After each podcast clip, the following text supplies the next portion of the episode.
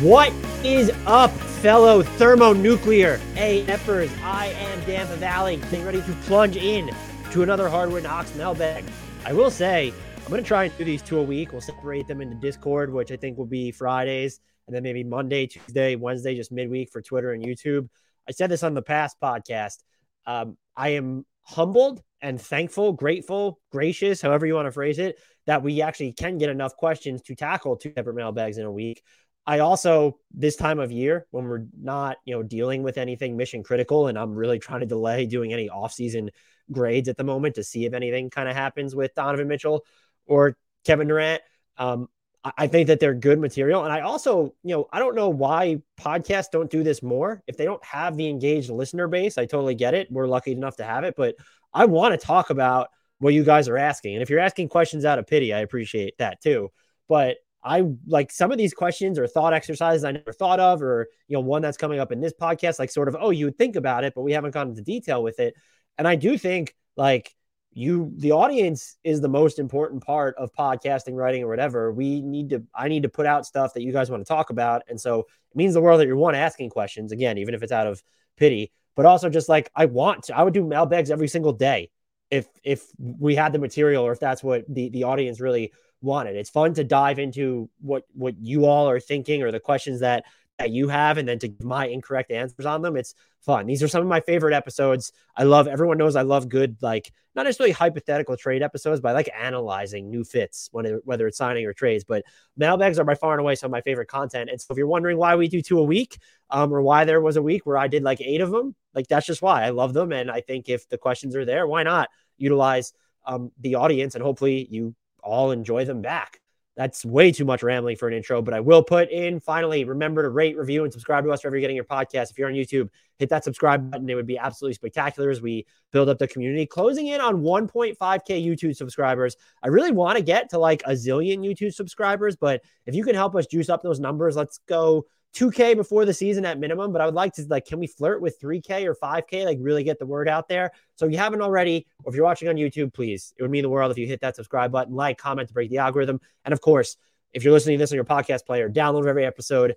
Um, subscribe to us if you haven't already, obviously, if, if you're new around these parts. And ratings help us a ton. And word of mouth, retweet our promos, tell friends, family members, acquaintances, coworkers about us if you know they enjoy hoops or random people on the internet. We appreciate shout outs whenever we get them, um, when we see them in our mentions. If there's a solicitation for, oh, can you name a podcast that people should listen to for basketball or sports or or that's underrated because we are underrated AF. I am, or I guess we keep using the. We're gonna go we still with the pronoun there. Um, and you all are underrated AF2 for listening and slogging through these three minute introductions. Let's move on though. Let's dive into the mailbag. I'm to have one Discord question here because it's related to something that came on Twitter, but this was through Twitter and YouTube. Uh, let's start with Jay Childers uh, from YouTube asking, What are the potential best benches in the league going into next season? This was like a thinker, and there are some teams that I think this could change depending on how the rest of the offseason shakes up. So some of the first ones that came to mind, Boston, and that like snuck up on me because I'm sure there might be people that make the case that they're shallow. Uh, just looking at their rotation now, coming off the bench, Danilo Gallinari, Malcolm Brogdon, um, and still having Grant Williams there. And let's not forget about Peyton Pritchard as well. I guess, you know, do you want a different type of? They did sign Bruno Caboclo. He has a chance to make the training camp roster, apparently, as well as Noah Vonleh. It does seem like they're a little concerned about having that.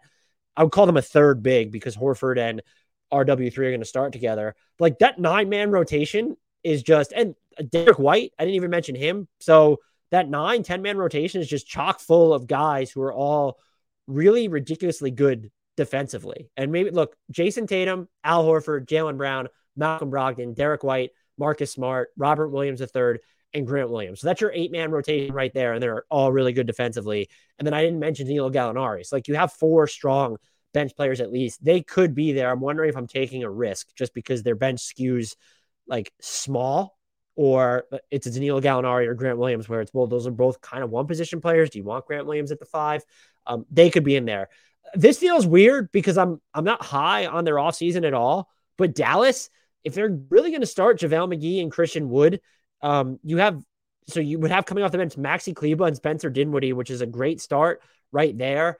you all know how I feel about Frank Ntilikina. Reggie Bullock is probably also part of that equation. Is Tim Hardaway Jr. coming off the bench as well? I think it would. You're looking at, so let's assume they're going to start Wood and JaVale McGee, which I think is fucking stupid. But Wood, McGee, Doncic, Dorian Finney Smith, those are your four. Are you putting in Dinwiddie in the starting lineup to try to replace Brunson, or do you just put Tim Hardaway Jr. there because he's such a quintessential fit with Luka? Um, but then if you have him coming off the bench or Dinwiddie coming off the bench, I could just I could see it. Uh, we have to. This was the first team that I think came to my mind was the the Clippers. Um, they're just so deep. They have so many wings to the point that uh, myself and also Braden from Discord, we've been trying to find Marcus Morris senior trades so that we can ensure that Amir Coffey plays and he wants to see more of Brandon Boston Jr. as well. Uh, their starting lineup, I think, is going to be Reggie Jackson, Paul George, Kawhi Leonard, and then Ivica Zubac. Who gets the starting other four spot? I guess you would call it. I assume it's going to be Marcus Morris, and then you're looking at Norman Powell, Luke Kennard, Robert Covington, John Wall, Nick Batum, all coming up. Terance Mann, that's 11 fucking players. They can't play 11. We need to shorten this rotation up. I didn't even mention Brandon Boston Jr. and Amir Coffey are going to be on that bench too. This team is so deep. They're probably going to have, as of right now, I'd say the best bench in the league. I mean, look at let's just name these players. Forget about let's start. We know some of them will start, but Paul George, Kawhi, Marcus Morris, Norm Powell, Luke Kennard, Robert Covington, Reggie Jackson, Ivica Zubac, Nick Batum, John Wall, Terance Mann. And if you really, and then Amir Coffey, like that's 12. If you feel differently about Brandon Boston Jr. and think he needs to play, that's just 12 guys. And so only five of those 12s are going to start. That gives you just like a very intriguing seven man bench rotation. The other team that I have here, uh, and I, I have question marks written around them because I'm not sure if they should be here. I have the Dubs. I think you look at the kids and they're kind of the swing pieces there, but you have Donte DiVincenzo. That's going to be a perfect addition. Jordan Poole coming off the bench already. And then if you're getting Kuminga, Moody, Wiseman, what if two of those guys hit? That just becomes like incredibly absurd. And so I don't know. I think they could work their way into the discussion, even if one of the kids hits this season. Moses Moody looked just looks ready. I feel like he's just going to be plug and play. Kuminga had some nice moments. If James Wiseman is healthy, I don't expect them to go all bench guys at once. That's a lot of pressure on Jordan Poole and Donte DiVincenzo. But kind of having DV and Poole as your top two guys off the bench, you probably want, and then I, I just Moody is probably the guy I'm not highest on long term, but just immediately. Um, Moody, Kuminga, Wiseman, I, I, think they deserve an honorable mention there. Uh, one that I'm sure, I'm not sure is getting enough shine. I mean, are we even talking about benches in, in the discourse uh, at this point of the offseason? The Pelicans. So your starting five should be Zion, Valanciunas, Ingram, CJ McCollum, and I would say Herb Jones. Like you don't need a point guard in there. And so you're looking at off the bench, Devonte Graham could have a better year. Larry Nance Jr., Jaxson Hayes, Trey Murphy the third, uh, and then does Dyson Daniels crack this rotation? Does Kira Lewis crack this rotation? A lot of intriguing guys when you're looking at basically roster spots one through 12 still, um, at least one through 11. So there, I could see their bench just being uh, incredibly potent. I like individually all of their talents. How do they coalesce if you're looking at you know, I don't, I'm not in love with Jaxson Hayes, but Larry Nance Jr. specifically, everyone who listens to this podcast knows that I am like incredibly sky high on uh, Dyson Daniels and then also Trey Murphy the third. So that just right there is um, is a great baseline. And then, like I said, Devonte Graham is a better basketball player than he showed last year. And then you're assuming they're always going to have like one of Ingram, McCollum, and Zion on the court at one point. I actually might want to see. I guess it depends on yeah, I think I want to see a lot of Zion plus let's go full bench here, or at least close to it, because Larry Nance Jr., that's your front court, stretch the floor there. I guess that's sort of uh, weeds out Jaxson Hayes in certain instances. Dyson Daniels not the best shooter, but having uh, Trey Murphy in there and then Devonte Graham, that would be a five man unit. I'd absolutely fave. That's I fave that. That's the Zion plus bench. I want to see it in New Orleans. Finally, I don't know if this is going to hold, but the Knicks, their bench was basically a high point of what they did last season. And so it's tough to I get I guess pin down exactly what their bench will look like, but let's just assume that Mitchell Robinson, Randle Brunson, and RJ Barrett are guaranteed your starting spots. Is the third one going to Fournier? Is it going to go to Cam Reddish or Quentin Grimes uh, if they want to lean defense? Uh, the caveat to all of this is what if Donovan Mitchell is acquired? Uh, there's probably no more Fournier in that deal, probably no more Quentin Grimes. So I think factored into the bench rotation. But I'm looking at possible bench guys here. Uh, D Rose has been good for them, but Isaiah Hartenstein, what a fantastic pickup by the Knicks. Obi Toppin, Immanuel Quickley, and then Cam Reddish or Quentin Grimes and or Quentin Grimes. And even if look, one of two of these three are going to be coming off the bench, and Cam Reddish, Grimes, and Fournier. Uh, that's fine. That's a great spot to be in. And so if the Knicks wind up not acquiring Donovan Mitchell, I could very easily see their bench being a bright spot yet again. And I really hope we get to see basically RJ Barrett plus your four best bench players, let's say, or maybe not even four best, but give me RJ Barrett at this, who I project to start. Give me RJ Barrett and then off the bench with Grimes, Quickley, Hartenstein, and Toppin. Give me that five man unit. I fave that too. I'm faving a lot of things right now.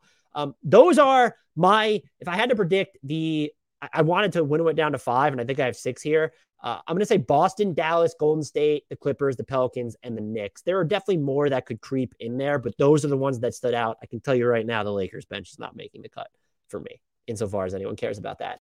Nathan Stock from YouTube asks, I know you already responded to this before, but which team will be higher in seedings next year, Magic or Pistons? And long term, say five years. The five year question is really tough here because Cade Cunningham is my favorite player on both of these teams, even when factoring in Paolo Banchero, Jalen Suggs, and Jaden Ivey in Detroit. Um, but it does feel like the Magic have more ready made, slightly more proven NBA level talent that fits in long term to where, oh, okay, we know that, okay, aside from Banchero, but we know that Fultz works. We know that um, we're still invested in Jalen Suggs. We know Franz Wagner is already really good. Uh, we know if Jonathan Isaac is ever healthy, what we could potentially have in him. We know Wendell Carter Jr. is good. Um, Bamba's good. So I think Orlando, looking at next season specifically, will be higher in the standings. The pathway to that not happening is one, Cade is a fucking superhuman, which I'm just going to pencil in anyway. And then two, oh, Banchero's not good right off the bat. And Wendell Carter Jr. regresses. Jalen Suggs doesn't improve from last year. Maybe we see a drop off from Franz Wagner and even Mo Bamba. I'm not predicting any of that. So injuries, I'm like throw that out of the equation. Long term, oh man, in five years, I I'm still probably going with the Magic here. It's just the Pistons with Jaden Ivey and Jalen Duren. I for me, it's hard to project having not seen that in action yet. To where I can look at the baseline of this Orlando team and know that Franz Wagner, Suggs, Wendell Carter Jr., Mo Bamba, even Markelle Fultz after he was um, not injured anymore last year. Like I, I, watched those guys play together. Like Gary Harris is still on this team too, by the way. Contract that's built to trade that he signed, but he was very good for them. Had a sort of an offensive renaissance. I, I right now I think you have to go them because there's more guaranteed talent there. Uh, but the Pistons have a better chance of being the five year answer, I think, than the immediate answer because Cade still needs a lot of these other pieces around him to develop. I think you could just also argue though that like the top end talent of Orlando could end up being better in Franz Wagner, Jalen Suggs, and Paolo Banchero versus Cade, Jaden Ivey, and Duren. Or unless you want to put Saddiq Bey in Duren, Duren's place there, I'm assuming no one's going to put Killian Hayes there. I'm going to go with Orlando. I don't feel great about the five year answer. Next season, though, I definitely think it's it's the Magic. Uh, we do have another Magic related question, so let's get to that. Drew asked the Magic question mark, and so the Welcome Wagon in Discord asked the Orlando Magic have a bit of a logjam at guard Who's their point guard now? Is Suggs definitely the point guard of the future? Uh, I'm not. I'm gonna let's answer the second one first. I don't think Suggs is definitely the point guard of the future because maybe he's just not a point guard. You can easily play him at the two. I don't think the Magic are ever going to be in this position because of how big they are. Uh, you could get away, I think, in certain matchups with playing him at the three. I liked what I saw from him last year, looking at the fundamental aesthetics of his game. I think the self created jumper is going to be fine. I think this is someone who has the strength to really make plays when going downhill. And they gave him the opportunity, the agency over the offense to really explore and basically drive things. Maybe that's not his best role. Maybe the team just wasn't talented enough around him. Let's see what he looks like when there's Banchero and Franz Wagner surrounding him. Uh, that that could be super helpful. I still believe that Jalen Suggs is going to be an all star in the league. I guess ask me in a year and see if I still believe that. But that's where I'm at with Jalen Suggs. Their point guard right now, if we're just looking at, I mean, the answer is whether it's for starting or long term purposes. I think it's Markelle Fultz. I caught shit from Orlando Magic fans on, I think it was Twitter, maybe it was YouTube. I can't remember at this point. I didn't cite Markelle Fultz as a building block for them. I just don't think that's him. Like it's good that he can, you know, we've seen him like snake pick and rolls, hit mid range jumpers, get going downhill. I think his rim volume still leaves a little bit to be desired. Uh, can he hit more of his free throws? Can he get to the foul line more often? Um, the three point shot is like, can there be like sort of a slow moving, methodical release where defenses are dropping and he's making them pay, or just sort of a set three point uh, shot where he's getting hit with the ball from Banchero or Suggs, maybe even Wagner. Good Wendell Carter Jr., good playmaker as well. I need to see like that stuff happen uh, before I say that he is their point guard of the future, or even uh, like a cornerstone in the same breath as not just Banchero and Wagner and let's say Suggs, but even as a Wendell Carter Jr. when I'm looking at the long term value of the roster. I do think Fultz might have a better chance of being a building block for this team than Isaac at this point. I also think you just start him this season. He's probably Banchero could end up being the best passer on your team right now, but you look what Fultz does defensively. He's no worse than your second best passer. Could Suggs or Wendell Carter Jr. surpass him this season? Maybe. Cole Anthony's not going to. That's just more of a microwave scoring six man, I, I think. And then RJ Hampton, who the aesthetics of when he gets going, I'm still sort of smitten by. Uh, he has yet to really put it together. So I, I, don't like those are your only other options. I don't know that you're going to uh, hope to find someone else. Now, the real answer could be that the point guard, let's say the floor general of the future, is not on this team. I think that might be a fair thing to say because perhaps it, it doesn't. I'm going to kill a bug that's flying around me at the moment. How's that for podcasting if you're on video? Um, there, there's a chance that like you need either need to draft your floor general or acquire them via trade. I think that's why Donovan Mitchell has been sort of a popular name here, or even a Shai Gilgeous-Alexander for whimsical think- thinkers. Even if you don't view those guys as floor generals, the combination of them, Banchero and Suggs, feels like it makes a lot of sense there. Uh, but Fultz has the best chance, I still think, of being the long term answer on this roster. But I also might tilt toward, yeah, even if I think Banchero is the best passer or going to be the best passer on this team, the answer might just be, oh, that player is not currently on the roster. And that's not an insult to the Magic's rebuild. Like I said, we've named off a lot of great talent that they have there. Gracious hosts from Twitter asked, what's the best rotation for the Timberwolves going to be with their current roster? That's a good question. I think, look, the starting lineup is etched in stone. D'Lo, Anthony Edwards, Jaden McDaniels, Karl-Anthony Towns, and Rudy Gobert. Um, how are you going to mix and match the bench? I think what happens, I'm not including him in the bench rotation. But you want to see more of Cat, I think, with the bench players just because of what he does offensively. And like your secondary creation isn't necessarily all that strong at the moment. And it gets weaker if you trade, decide to trade D'Lo, although maybe you're bringing back another passer in, in that scenario. So I, I think that what this is all to say, I don't know where Naz Reid fits into all this. Maybe they decide to still stay dual bigs with Cat and Naz Reid in second units, but I could see him getting squeezed out of the. I'm trying to build a 10 man rotation here uh, or nine man rotation. If you're asking me who are going to be like the most used bench players, Kyle Anderson for sure. That's why you sign him. I think Austin Rivers is going to play a, a really, well, not really important, but a fairly pivotal uh, role on this team, just as someone who can give you some wing minutes and space the floor, perhaps. I think Jordan McLaughlin, uh, who really shot over 40% from three to close out the year last season, that's someone you need to keep in the rotation as well. Just like I said, you don't have a lot of secondary creators here which is sort of the sacrifice of giving up Patrick Beverley, and then you weren't even deep in that area to begin with. Maybe you thought Malik Beasley could do more of that than an Austin Rivers, but you have Anderson.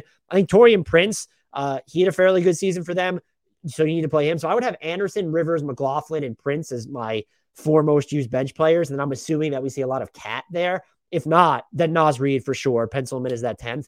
Maybe at least Bryn Forbes being the odd man out. I can't imagine uh, we'll see McLaughlin or Rivers get squeezed for him. Maybe if they're not hitting their threes, that's where you would put Forbes in because he's just a pure fucking scorer. That's how I'd probably structure my rotation, though. Is I want to see Cat the most with the bench mob. Uh, you could tell me if you disagree, but I think that's the route to go given their, uh, I don't want to say dearth of offensive, secondary offensive creation, but that's like sort of what they have is they have all these tertiary creators, but no one you would look at and say, oh, that's that's like a second primary or a third primary behind Dino and Edward. I think McLaughlin comes closest to that. Maybe it's Kyle Anderson. So D'Lo, Edwards, Jaden McDaniels, Cat, Gobert in the starting lineup. And then my most used bench players, Kyle Anderson, Austin Rivers, Jordan McLaughlin, Taurean Prince. I have Naz Reid after that. But again, I'm, I'm just curious to see if they are going to pencil in Cat or even Gobert to a lot of solo big man minutes, which in turn would kind of Naz Reid can stretch the floor and play with either one of them. But in theory, if you want some of those one big minutes, he's going to be the player that gets squeezed. Uh, Cito, Cinematic Universe, what does a Trae Young by DeJounte Murray backcourt look like at its best and at its worst? Same with Gobert and Cat frontcourt in Minnesota.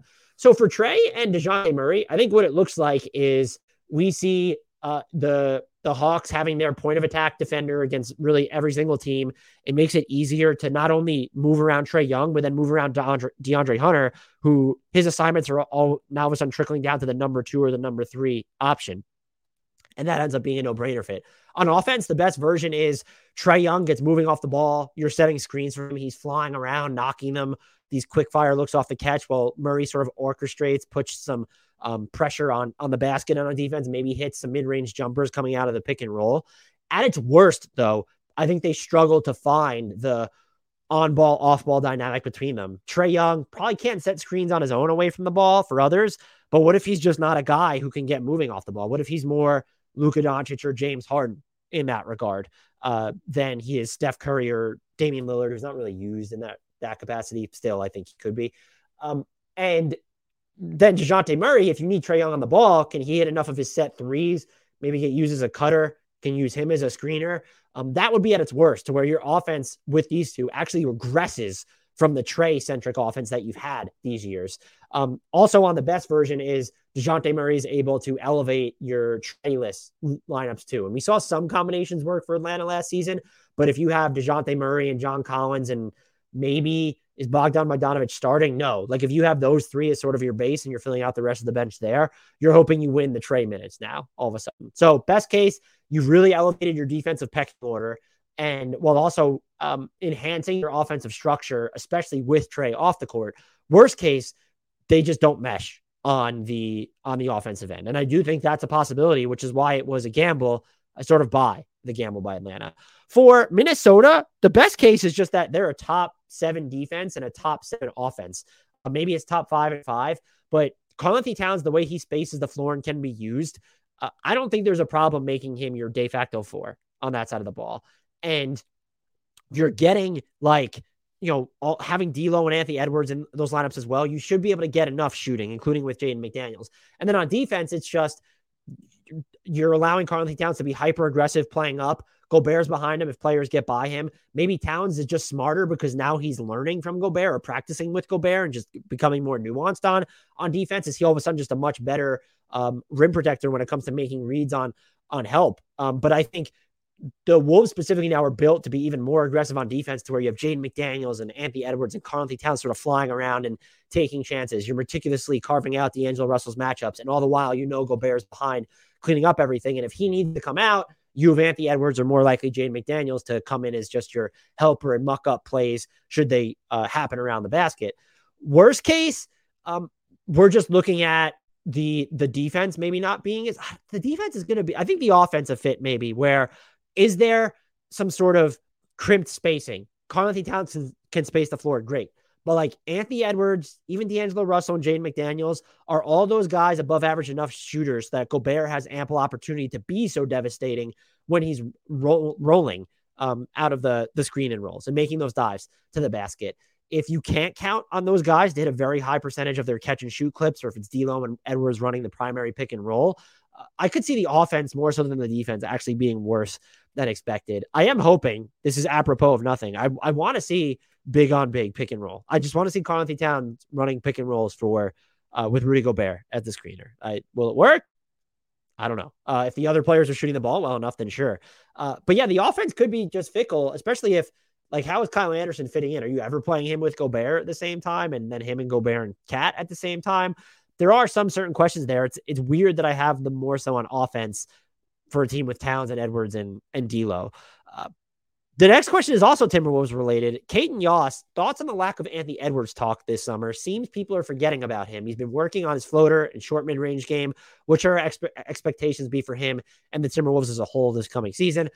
I don't think it's weird that there's been a lack of Anthony Edwards talk. Uh, everyone sort of has accepted that he's just like this certified star ascending, which is great place to be. And then the Wolves just went all the way in, not just on Rudy Gobert, looking at that trade, but Karl-Anthony Towns because they gave him that supermax extension. And there's sort of been the trickle down effect of one, the conversation of was it worth giving up the extra draft equity to keep Jay McDaniels? And what's going to happen with D'Lo? He's in a contract year, very expensive salary at the moment. Is he a, is he someone that they're able to move, divest into deepening their rotation a little bit, or are they going to move forward just with this? Uh, I don't want to say very top heavy, but a very intriguing tippy top of your nucleus. But for Edwards, uh, if he's working on his mid range game and, and floater game, that's huge for the Wolves to have someone who, aside from D'Lo, and can do it maybe hopefully more efficiently than D'Lo, have that in between touch. And it adds just another dimension to Edwards' offense where he's putting real pressure on the basket and he is a dangerous shooter. His catch and shoot threes have been mostly fine. He did shoot 34.4% after the All Star break on off the bounce triples. That's huge. And so if you're going to progress as an in between scorer there, you just become a threat not just at every level, but sort of in every form. He shot 50% on drives. And I actually think he has like a lot of room to grow as a finisher when you're kind of looking at his angles and takeoff points. Um, something to watch for is he's definitely made improvements as a passer. His decision making after he can leave his feet or throw those jump passes and those like 11th hour decisions, uh, they're really good and impactful.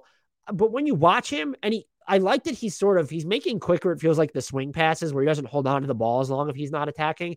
Can he be more of that methodical setup man uh, and develop the chemistry in the half court with Gobert? Because a lot of the assists that he's racking up, they're not coming out of passing guys open. It's he's passing to guys who are already open because he collapsed the defense. And there's going to be some more complicated reads he has to make if you want him to connect with Rudy Gobert. I also think it's important that he sort of makes that jump uh, because if you don't think D'Lo, D'Lo is long for this team, even beyond next year, well, you don't have that guy, like that primary floor general type to slow things down and make those plays. And you might even argue that D'Lo is not the perfect solution should he stay there anyway. I think Edwards is capable of making that type of a leap as a playmaker just because he's still so young. And we've seen someone who's willing to get rid of the ball if he's not going to put it on the floor. And again, after he's leaving his feet, finding guys, and he already looks comfortable just Towns specifically, he just knows where Towns is going to be and throwing passes behind him. So he's made some difficult passes, but in terms of making more complicated reads or passing guys actually open uh, outside of transition, maybe I'm just saying I'd like to see him not re- not rely less, but can he pass outside the context of well, the defense is giving me so much attention as I'm as I'm going downhill, or I'm catching the ball and throwing that touch pass or that swing pass. I'd like to see him make those more conventional floor general type reads. And I think it's going to be important to him actualizing his ceiling. I look at him defensively, though. Maybe you'd like to see a little bit more one on one improvement. He is what I would call a defensive disruptor or playmaker, where now, especially with Gobert and Jaden McDaniels there, even Salinas with Kyle Anderson, this is someone who can force turnovers away from the ball in bunches.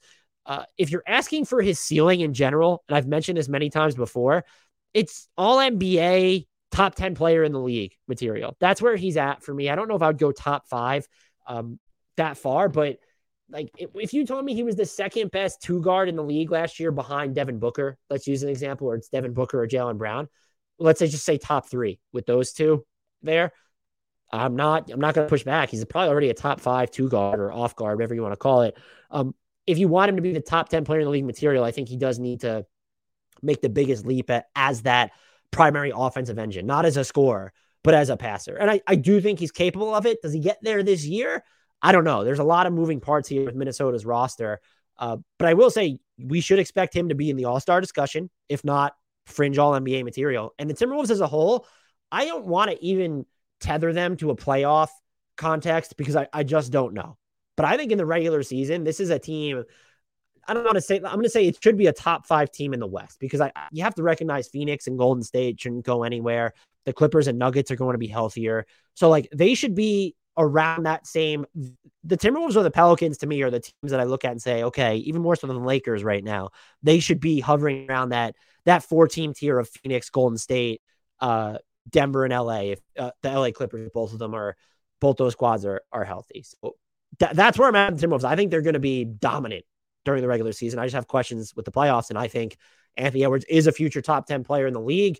I think he will be closer to all star slash all M.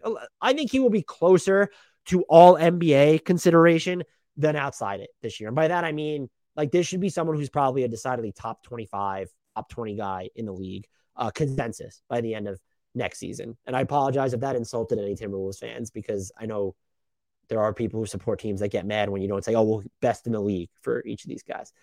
Tom asks, here's a proposal make the half court line a four point line. Your thoughts? Fuck it, do it. I'm all for just innovation to see how it works. I don't think we get players, at least other than Steph Curry, maybe trying to take those during real game time. It might add an element of intrigue to the end of games, though, where teams are trailing by four and it's all of a sudden it's a one possession game. Can we make that like the final two minutes or something? The half court like line is worth four points. Uh, I would absolutely try it though, because I don't really think it would impact shot selection for the first 43 minutes of games at least. And maybe you only make it dur- again during a final time there. But um, I think the league in general talk is cooled on the addition of a four point line when they see how far these guys are taking shots anyway. And I do wonder how people would feel knowing like, okay, well, what does that do to when we're trying to provide context across history when it comes to scoring. Um, that's also some of the same issues run into when you talk about shortening a season. Uh, I fave it though. It wouldn't be at the top of my priority list, Tom, but give me give me a four point half court line, even if it's only again for the end of games. Luke Angelica asks, what metrics slash statistics do you think hold the most weight in predicting future success of a player? Objectively, there have been studies done where steal rate and free throw percentage from college pretty much translate well to the pros. It's the same as true shooting percentage. Uh, if you're looking for an advanced metric that I trust to project moving forward, I don't know that there is one. When you look at regularized adjusted plus minus RAPM, being able to look at that at a three and five year scale, maybe that allows me to project impact at least, you know, uh, mentally, like when I'm thinking about it critically a little bit more. But that might just be more of a better version of like recapping, recapping impact rather than projecting. I will say when I'm trying to assign future value to a player, I'm looking at context a lot more now. Like, yes, the efficiency matters, but and and I'll I'll go by this. When I'm looking at college guys going to the pros, or if I'm just looking at players who are young, are they scaling upward or, or they're just being talked about more? I'm looking at the uh, criteria or the the manner in which they're let's say shots are coming and that's like the biggest one for me uh, if their efficiency is holding really well and most of their baskets are coming off assists and they're play finishers, catch and shoot guys, that's great. That's fine. Um, I am looking at though. Let's use Shai Gilgeous-Alexander as an example. Not the most efficient player ever, but when you've seen the past two seasons, like 85% of his main field goals have gone unassisted. It matters that he's been able to prop up any sort of league average efficiency when he's responsible for generating so many of his own looks. And it's the same thing with RJ Barrett, although that's difficult, more difficult to discern, uh, just because we've seen his role change so much. And that's another thing you're you're looking at is how does their usage change, not just in totality, but the context of it.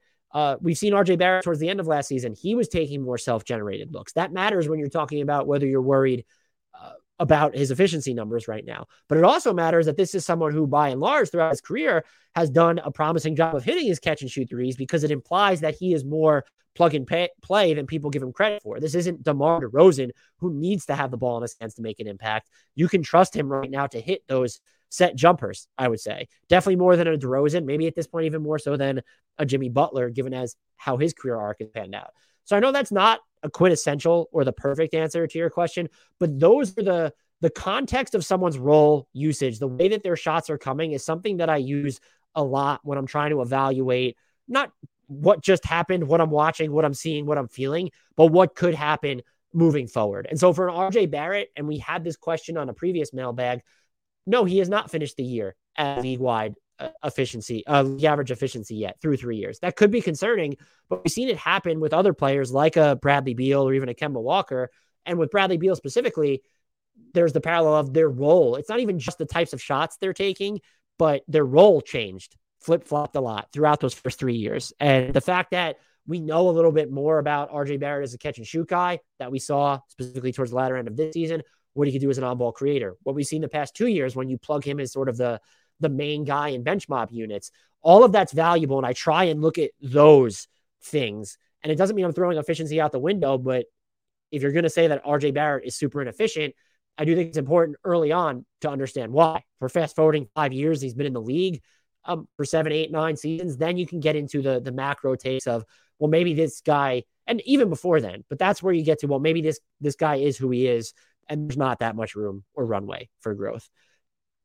Overall, though, Luke, uh, free um, free throw percentage and steal rate have been this. I've read, and I think Seth Partnow of the Athletic uh, Nerder She Wrote pod is banging this from a lot. Like those are two good uh, predictors of NBA success, but like really only in those categories. You can extrapolate free throw shooting though to see whether a player might have more range or more consistency from beyond the arc. Eric, how much better is Donovan Mitchell than Dwyane Wade? I Eric, are you like a Jazz fan or would you be a Knicks or Heat fan at this point? Just curious. Uh, Donovan Mitchell, not better than Dwyane Wade. Definitely a more dynamic jump shooter. But you look at their, I went with their age 25 seasons specifically, and let's break it down per 36 minutes. Donovan Mitchell, 27.5 points per 36 minutes, 5.7 assists, 53.3% of his twos, and uh, 35.5% of his threes last year. Wade, 26 points per 36 minutes, 7.2 assists, and he was he hit less of his free throws, shot 49 or excuse me, shot 51.1% on twos. So Mitchell has the edge there as well. Uh, 26.6% from three on substantially less volume. Their shot profiles are drastically different here when you look at um, just what's coming at the rim for Wade versus what was for Mitchell. I will say what what stands out differently. Dwyane Wade th- at this stage was actually the better playmaker, definitely the better rim pressure guy and finisher. I would I would think at least better at putting pressure on the basket. Uh, so better passer, better rim finisher, getting to the line more. Almost like he doubled Donovan Mitchell's free throw attempts per 36 minutes in his age 25 season.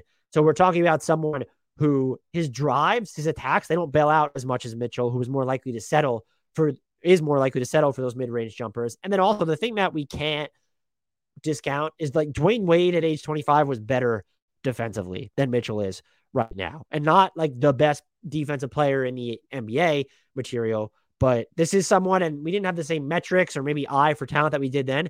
He was a three time uh, member of all defensive teams. And like Mitchell hasn't even hinted that he might be on like that type of, of trajectory. And Wade made an all defensive team. I think it was in his second season. Yeah, 2004, 2005. I'm right. So I don't think Donovan Mitchell right now is better than Dwyane Wade. Do I think he has a ceiling where he could be better than Dwyane Wade? Looking at the versatility behind his offense, where he could be more of an every level scorer, those off the dri- those off the dribble threes, um, and then even just like as a mid range guy, maybe you would trust him more overall. I do think there's an outcome where he's the better offensive player than Dwyane Wade. But overall, it's tough without Mitchell making like this monster leap on the defensive end. And maybe we see that with his next team or or next season. Uh, but like, you know, or maybe there's just like a, a drastic improvement at, at getting to the line. Uh, there needs to be, I would say, a semi seismic improvement somewhere in one area of Mitchell's game for him to be on that kind of trajectory. With all due respect, Eric. Uh, th- that here's our last question. Uh, NBA Chicken asks, "What are your thoughts on a no conference system? Just have playoffs uh, of one to sixteen by record plus play in and go from there. Could have the opportunity to have some uh, wild playoff matchups. Yeah, I'm all for it. Fuck divisions and conferences at this point. I understand though that travel is something the league is worried about. Doesn't matter that much when you get to the postseason and you can space games out a little bit more. Um, the other thing is just like it would be really cool. The playing could get wild then. So you're having all these sort of different teams in there. And I'm wondering, could we do it this way in the interim if they don't want to go for the significant appreciable change? Let's keep it like the the top six teams from each conference guaranteed a playoff spot. But then do we have seven, eight, nine, ten from each conference? Those eight teams are thrown into the same playing pool. Is that some is that unfair at all? Uh, and maybe you could even say the teams with the best records there like the two best or let's say the two best records get to pick their opponent. Like for the like, let's do something creative like that. I would be all for no conference overall. I do. I don't know if the league ever gets there. Um, I'd be more optimistic on something along these lines. And it, it seems like they're not as focused on it when you're looking at this midseason tournament that they're going to implement down the line. Uh, but can we like get a taste of it a little bit? Like, can't we use the play-in to that degree, or is that just a hard no because we're talking about single game elimination and, and think of the travel there? Space them out more. Like I, I want to see just something a little bit different. And like, yeah, uh, you look at them like the Grizzlies would have played, uh, which by the way, wild and just under the radar. The Grizzlies had they weren't just a two seed in the West last year; they had the second best record in the NBA. That is just wild when it's framed that way. Uh, but we were like Grizzlies, Cavs that'd been a hell of a playoff series. Like that's what it would have been if we just went with the um the best teams. Although the play-in technically would have happened, so maybe it wouldn't have been. But like, yeah, there there would have been a, a bunch more fun matchups. Uh, the, the Heat versus the Nets in the first round, maybe.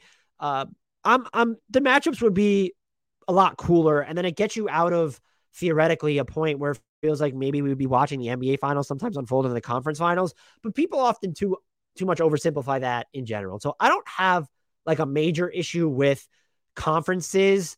Uh, and like there's been when you're going 10 deep in each conference at the moment, there's less egregious of, oh, well, all these mediocre East teams are getting in. Still, generally speaking, like the I'm more intrigued by the bottom half of the West than I am the bottom half of the East in any given season thus far. So yes, I'm all for getting rid of conferences, but could we maybe get rid of it for the play-in? Because that would like does that correct a little bit? And I can tell you right now that there are so many teams that push back against it. I believe the loudest one would probably be the Charlotte Hornets, who exist to finish under Michael Jordan between seven and ten in the Eastern Conference. But uh, maybe even the Wizards would heavily object that. But yeah, can we at least get to that point? This mailbag was fun. It was great. I hope you enjoyed it. We'll have another one later this week just for Discord. Thank you everyone for their questions as always. If this is your first time listening to the pod, please subscribe. Hit the subscribe button on YouTube, subscribe button wherever you get your podcast players. And until next time, I leave you with a shout out to the one, the only, Frank Keenan.